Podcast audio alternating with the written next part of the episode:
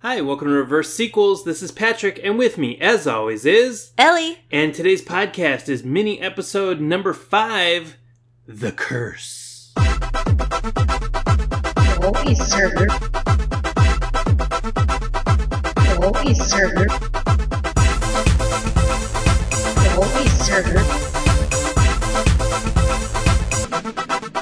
Reverse sequels. On today's mini episode, we are discussing the curse of the sequel. Why do sequels get such a bad reputation? And in that, let's discuss Romancing the Stone and Jewel of the Nile. Right, so two movies that we didn't love, so it might seem strange that we're dedicating a whole mini episode to them, but two things. One, the story of the making of these two movies, I think, is more interesting than the movies themselves. And number two, it was a cursed production from the start. Right, which it does seem like a lot of sequels are. It seems like a lot of time the sequel is bad, and then you find out there was a whole list of reasons, and Jewel of the Nile is a really good example of this. So we wanted to kind of delve into it a little bit more. Yeah, where should we start with this? It's almost like it's the curse of the jewel itself. like, do you know about the Hope Diamond? Yeah. And anyone who comes into contact with it is cursed. Do you know what happened to me? I went to the Smithsonian in Washington, D.C. to see the Hope Diamond, Mm-hmm. and the exhibit was closed. you were struck by the curse. I was struck by the curse. The one weekend I flew in to see it, Did you fly in just for that? no, but I thought, you know, the curse continues. All right, so let's talk about Romancing the Stone. So, we touched on this a little bit before. It was a screenwriter named Diane Thomas. She's a waitress working at a restaurant in California called the Coral Beach Cantina. Wait, I mean, it's such a classic Hollywood story. I She's know. I imagine her with like a um an apron around her waist, a pencil behind her ear. And then she's going home at night working on her screenplay. So she did actually have an agent. I mean, there's kind of this legendary story that Michael Douglas came into the restaurant and she pitched him the idea and he bought it. It seems like that did not happen. She had an agent. The agent sent this script around, but people really liked it and Michael Douglas ends up buying it. Like we said before, he liked it. Was a fresh voice. It was there was a spontaneity to the writing. He really liked it. Which is kind of good on Michael Douglas for supporting female screenwriters, first time screenwriters, but also there is potential in the screenplay. Right, I don't think it's so bad. And also, you know, I was reading some reviews of it to try to figure out we didn't really like it. It was such a big hit. One of the things that people really liked is that it is a female protagonist and it's you know told from her point of view. The movie starts with her and focuses on her for a long time before we meet Michael Douglas, which is pretty rare for the time. Are we talking Jewel of the Nile or Romancing the Stone? Romancing the Stone. I'm now going in actual Chronological order. Okay. a little bit confusing. So Robert Zemeckis is is director who hasn't made a lot. He's made two movies at this point. He's made a Beatles movie called "I Want to Hold Your Hand," which I actually saw, um, and another one's called like "Used Cars" or something. Okay. So they're both flops, but they're critically acclaimed. So he's still getting chances, and he likes the script. I feel like that's such a metaphor. A critically acclaimed flop. Right. It's like this podcast. So I don't know if we had any critical acclaim yet but in our minds.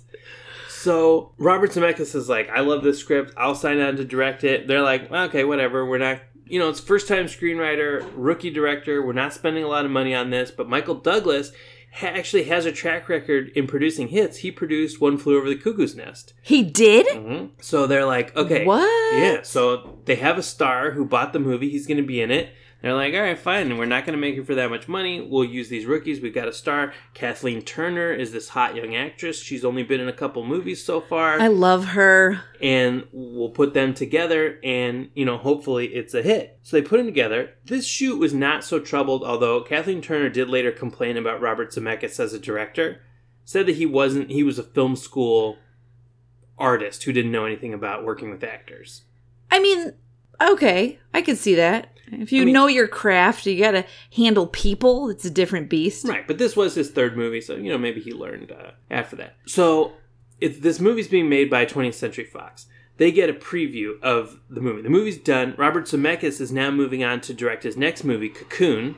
Cocoon? Cocoon. Did I say that word? Cocoon. Cocoon. I don't know. That's what he's working on next. 20th Century Fox previews the cut of Romancing the Stone. It's done, and they hate it. They're like, this is this huge piece of shit. Why did we hire this Robert Zemeckis guy? Then they fire him from Cocoon. They're like, this movie was so bad, we're not even going to let you direct He Cocoon. got cut from Cocoon. Yeah, he'd already started work on it. They were like, no, they let Ron Howard direct it instead. The rest is history. But I just thought it was funny that they were like, this movie hasn't even come out yet, but we just think it's so bad, you're fired from your next job. I think that's hilarious that they saw the cut of this movie and they fired him. But what I think is incredible, one little tidbit that I read is that if it weren't for the making of this movie, he never would have gone on to make one of your favorite movies, Back to the Future. Correct. So this movie ends up being such a big hit that now Robert Zemeckis can make whatever he wants, and he had this project Back to the Future that had been rejected from a bunch of studios. Now they're like, this is the Romancing the Stone guy, give him everything. So then let's go back. Is this movie cursed? The movie itself is cursed, but if a curse leads to a ripple effect of positive things, is it a curse? Well, here's the thing. It seems to affect some people and not others. Robert Zemeckis was blessed. Michael Douglas went on to be okay. But a lot of other people, not so much. I wonder if there's like everyone on the set who touched the, the Right. emerald went on to have a bad life and everyone who didn't. Right. Yeah, maybe Robert Zemeckis never actually touched it. Or maybe he made a deal with the devil. Oh, I like that. He was like, let me go on to success and everybody else suffer. That's interesting. So this movie ends up being a big hit. It's actually 20th Century Fox's only hit of the year. So that leads them into making a sequel. Now they're like, we got to get a sequel out to this movie Wait. as soon as possible. What was the name of the sequel? The Jewel of the Nile. Great segue. so now here's where we get into really the cursed production. 20th Century Fox is like, we have to make a sequel right away. Luckily, in the contracts, Kathleen Turner and Michael Douglas are both obligated to appear in any sequels. Luckily for who? L- luckily for the studio. Right, not for force- them. No, they can force them to make the sequel. It starts off bad right away because they have the actors under contract, but they don't have the director under contract, and they don't have Diane Thomas, the screenwriter. So Do they have the jewel under contract? No, the st- the stone is not. They have to get a whole new jewel, and it's just a guy. It's not even a. I jewel. know. They didn't even get the jewel under contract for the second movie. They really, their lawyers should have been fired. So Robert Zemeckis moves on to Back to the Future, and Diane Thomas is now working with Steven Spielberg. She's writing a movie called Always. Did you ever see that movie? no. So I never saw it. It did get made as Richard Dreyfuss, but I was looking at the cast of it. You know who's in it? Who? This is weird. This is going to be for reverse sequel super fans only. Brad Johnson, The Brad Johnson? the star of Philadelphia Experiment 2. Brad Johnson first build? Yeah. after the title of the movie? Brad Johnson? That's right. He was in Always, directed by Steven Spielberg. and Richard Dreyfuss. Here's an interesting thing Philadelphia Experiment deals with time travel. Back to the Future deals with time travel. This name of the movie, Always? Do you think we're in a never ending time loop? We might, we might That be. part of the curse? There's a lot of aspects to this curse for sure. So Diane Thomas is out writing that movie. Robert Zemeckis not there. Okay, so who do they get to replace those two?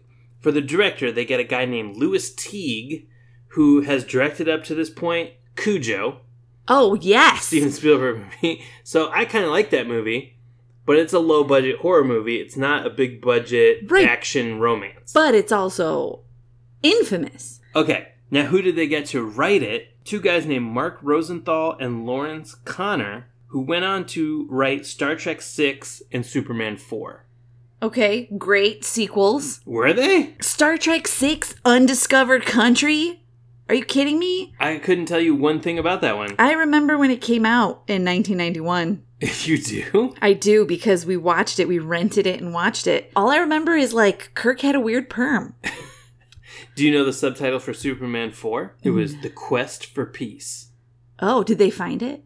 I don't know, I never saw it. Oh. But my point is, I think these are not great screenwriters who are known for You're telling me the writer of a sixth and a fourth movie in a series aren't top of their game? Did they ever get to write an original? or are they just sequel guys? I don't know, but I'm thinking for sequel the movie now we have two people to hire to help write the script.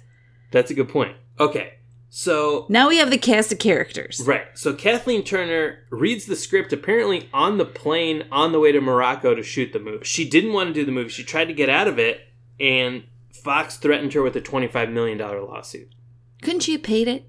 Did she have that kind of money? Probably not yet. No. But also, good point. Would you have paid $25 million to not have to be in this movie? I guess it depends on yeah, the kind do I have that money at the time? What kind of actress am I at the time? Was it just the fine or would I have burned career bridges? That's a good, yeah, that's a good point. She might have burned bridges. But maybe I would have paid it. I mean, so she reads the script on the plane and was like, oh, this is a giant pile of shit. I hate this. Now, here's the thing where I feel like I need to pipe up because in our last podcast, I chose the sequel as preferable to the original, and I. I don't know. I keep waxing and waning. I stand by it because it was more fun than the original, and I felt like it was more feminist than the original. Well, so here's the thing.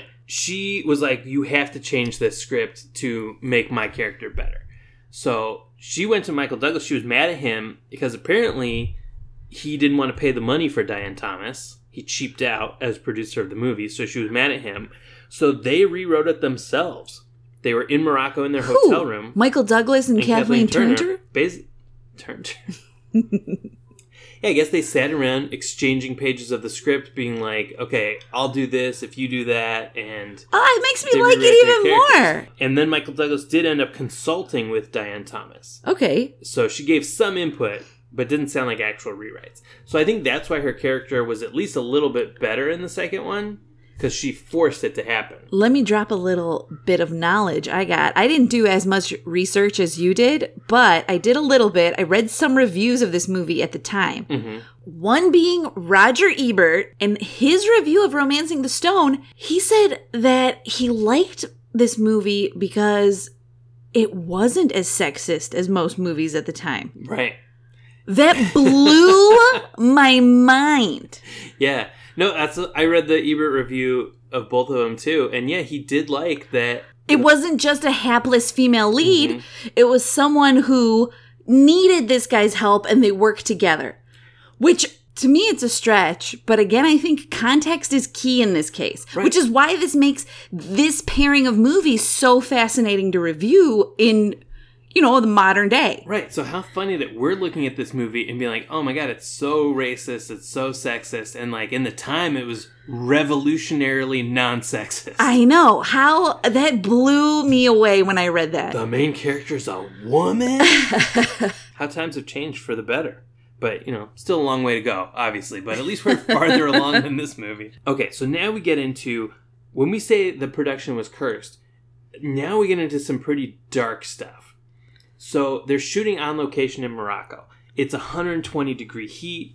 They have to bribe local officials to shoot all this different stuff.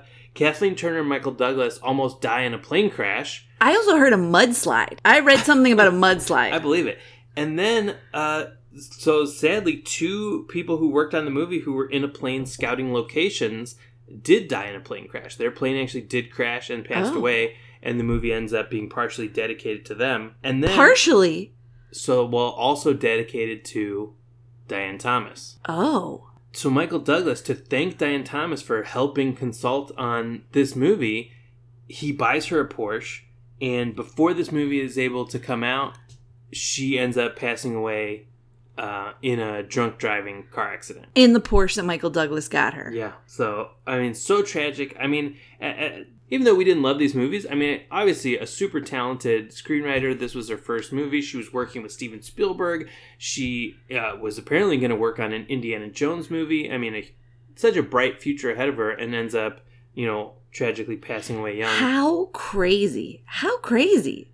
I know. I mean, And she then had such a great Cinderella story, and then right, and then that. And then the film turns out against all odds to be a success. I know. So that's the craziest thing. They had this horrible cursed production. Nobody wanted to do it. Um, the the director apparently was a mess. He shot a whole scene once with no film in the camera, and they had to re- redo it. Like everything was a mess, and then it ends up being also a hit. It made more money than Romancing the Stone. And, uh, you know, it wasn't the worst reviewed movie. Ebert, like you said, liked it as well. He gave it three stars. So it ends up, against all odds, kind of not being as bad as it should have been or could have been. Right. Which is just crazy because it is kind of the curse. Right. And then, but it is a good example of when you try to force that sequel magic, it just, you know, it doesn't, it's, it's so hard to recapture what made a first movie so good. Right. And why are people making sequels? I think you said it before that there's that famous quote that you would say everything you needed to say in the first one. Right. So William Goldman, the screenwriter, said all sequels are just made for the money. If you had anything more to say, you would have said it. Um, and then here's a good case of why this keeps happening. They made a movie that was clearly inferior to the first one, but it made money. So Right. that's why this cycle keeps repeating. And it's so crazy because some sequels are actually good, or as we've discovered, almost on par with the original. But that could be a result of the order we're watching them in. I mean, that's true. Are we cursed? Maybe it's not all, you know, sequels, but it. I think that if you, I think that the reason that sequels kind of generally have that reputation is because of stuff like this. But Um, one thing that I discovered, I did not find as much as you did, but I did find that there was an intention to make a third movie in the series. oh my god, okay, what was that going to be? It was going to be titled Crimson Eagle, and it was Okay. going to take place in Thailand. Oh, okay. So, I'm sure they would have really treated the culture of Thailand with respect. but I can only imagine. I mean, one thing I have to say I do like about this movie or these movies is that they are action romance comedy and they explore these different settings which i think that in and of itself for the time period had to be new and exciting for moviegoers. Yeah, I mean, Ebert said that it, this was one of the many Raiders of the Lost Ark ripoffs, but this one was actually good. So I guess that was kind of a that was kind of a popular thing to do in the time was to go to foreign locales and have these adventures. But this one was just better than most. What I think is cool is um, I love Raiders of the Lost Ark, and you talked about how Kathleen Turner did not like working with Robert Zemeckis, but she does work with him again later as the voice of Jessica Rabbit in Who Framed Roger Rabbit. Right. So yeah, to finish off, I did kind of want to talk about where does everybody Go. go off to. So Robert Zemeckis obviously goes on to huge success as a filmmaker, and yeah, he works with Kathleen Turner again, but also Kathleen Turner, Michael Douglas, and Danny DeVito all work together again. In what? They do a third movie called War of the Roses. Oh! I never saw, but oh. I kind of know the name. Yeah, So obviously they liked working together, and yeah, Kathleen Turner was the voice of Jessica Rabbit. that was one of those movies, War of the Roses, that was too adult when I was a kid. Right. So I'd like to visit it now as an adult. Kathleen Turner had a really fascinating career. I mean, she was like one of the hottest actresses of the 80s, and I think good. I think she is the She's only so reason good. these movies are watchable. Because I don't think Michael Douglas is that great. I think she's the star. completely completely and she was like a hollywood it girl and i did some research on her because i wanted to know how she fell out of favor in hollywood hmm and it's like a tragic story i mean as you would expect a lot of it deals with sexism in hollywood and you know the time period as we keep saying but another issue is illness so she was diagnosed with arthritis rheumatoid arthritis Right. and it made working really difficult or grabbing onto things really difficult. And a lot of producers, directors, other actors didn't want to work with her and found her difficult because nobody at the time wanted to accommodate someone with, you know, different needs. Right. I read she got this reputation as being difficult to work with, which she was like, this is just pure sexism. It's bullshit. Which to me is incredibly infuriating because she was at the top of her game. Yeah. Yeah, I read too. I read a little bit about that too, and that she was taking pills that kind of made her fuzzy, you know, to deal with the pain. Right. Or like um at the time they were prescribing medicine because they didn't know how to treat chronic arthritis and it would maybe bloat her out so she wasn't as desirable either in the looks department in Hollywood. Right. So then she stops getting the choice roles. I think this all leads to her appearing in Baby Geniuses. That explains a lot of that. but I mean, so sad because I think she's so talented, And I know. But I guess if you just if you get a reputation as being difficult or Right, but it all seems very valid. I want her to have like a redemption story movie. Like, you know how we've been getting all these movies about women lately, like Tonya Harding or Monica Lewinsky. sure, sure. Or, you know, I want Marcia to. Clark. Marcia Clark. Let's re examine women from the 80s and 90s who got a bad rep and let's make a Kathleen Turner movie. That'd be amazing. Because yeah, I bet she was labeled as difficult for saying she didn't want to be in this piece of shit movie unless the script got better. And she was 100% right. Right. The only redeeming thing about that was that she forced her character to have more backbone and Which is why I like the second one. I liked her throwing that typewriter in, you know, to the Sen at the beginning of the movie. Right. So yeah, so I you know, I didn't love these movies, but I liked the story behind it. I thought it was really interesting and brought up a lot of things that are cool about doing this podcast and about watching so many sequels. And so this was just a cool deep dive into Right. These movies from a different time, this sequel franchise, you know, we examine sequels because we're watching them constantly, but it's good to know the kind of the point of view of the movie too. for sure. It kind of opened it up for me. I think knowing all this backstory made me appreciate the movies more. I don't know if I'm going to say like them more, but I appreciated them. Sure. All right. Well, as always, I'm Patrick. And I'm Ellie. This has been Reverse Sequels. Until next time. It won't be server. Bye. It won't be server. Reverse sequels. Another story that I found in my research, it wasn't so much about the sequel, but in the original Romancing the Stone. Do you remember the crocodile at the end? Yeah, of course. Swallows That's the the best part of the whole movie. Well, so apparently, I thought this was interesting. They had wired its jaws shut. It's a real crocodile. okay. It's a real crocodile, and there were trainers and everything, you know, to keep Michael Douglas safe on set. Well, a crocodile's gonna do what a crocodile's gonna do, and he dives underwater, Okay. and everyone, I guess, was looking for him. He's swimming around in like their little pool that they had. So two of the trainers go in, and I guess it was at night, so he was really hard to find. And maybe the wires gotten loose, or No. he bit him off. What? So one of the trainers apparently the crocodile grabbed a hold of his arm and mm-hmm. did that twist that they do Okay. and pulled him under. oh shit. So the other trainer, who happened to be the first trainer's brother, because I mean, if you're gonna be trainer, alligator trainers. yes, that's a movie I want to watch. Yeah. If you're gonna be crocodile trainers or alligator trainers, you want to keep it in the family. He goes down, he wedged the animal's mouth open, he rescued his brother. They get the brother to the hospital in time, you know, to save him. I, I don't know Mm-hmm. about what happened to his hand. I guess it was pretty mauled up. And, you know, if you get bit by an alligator, Yeah, it's not good stuff. And um, I guess he was like, he wanted to whisper to Michael Douglas. And he's like, come closer. And then he whispers in his ear, my Rolex.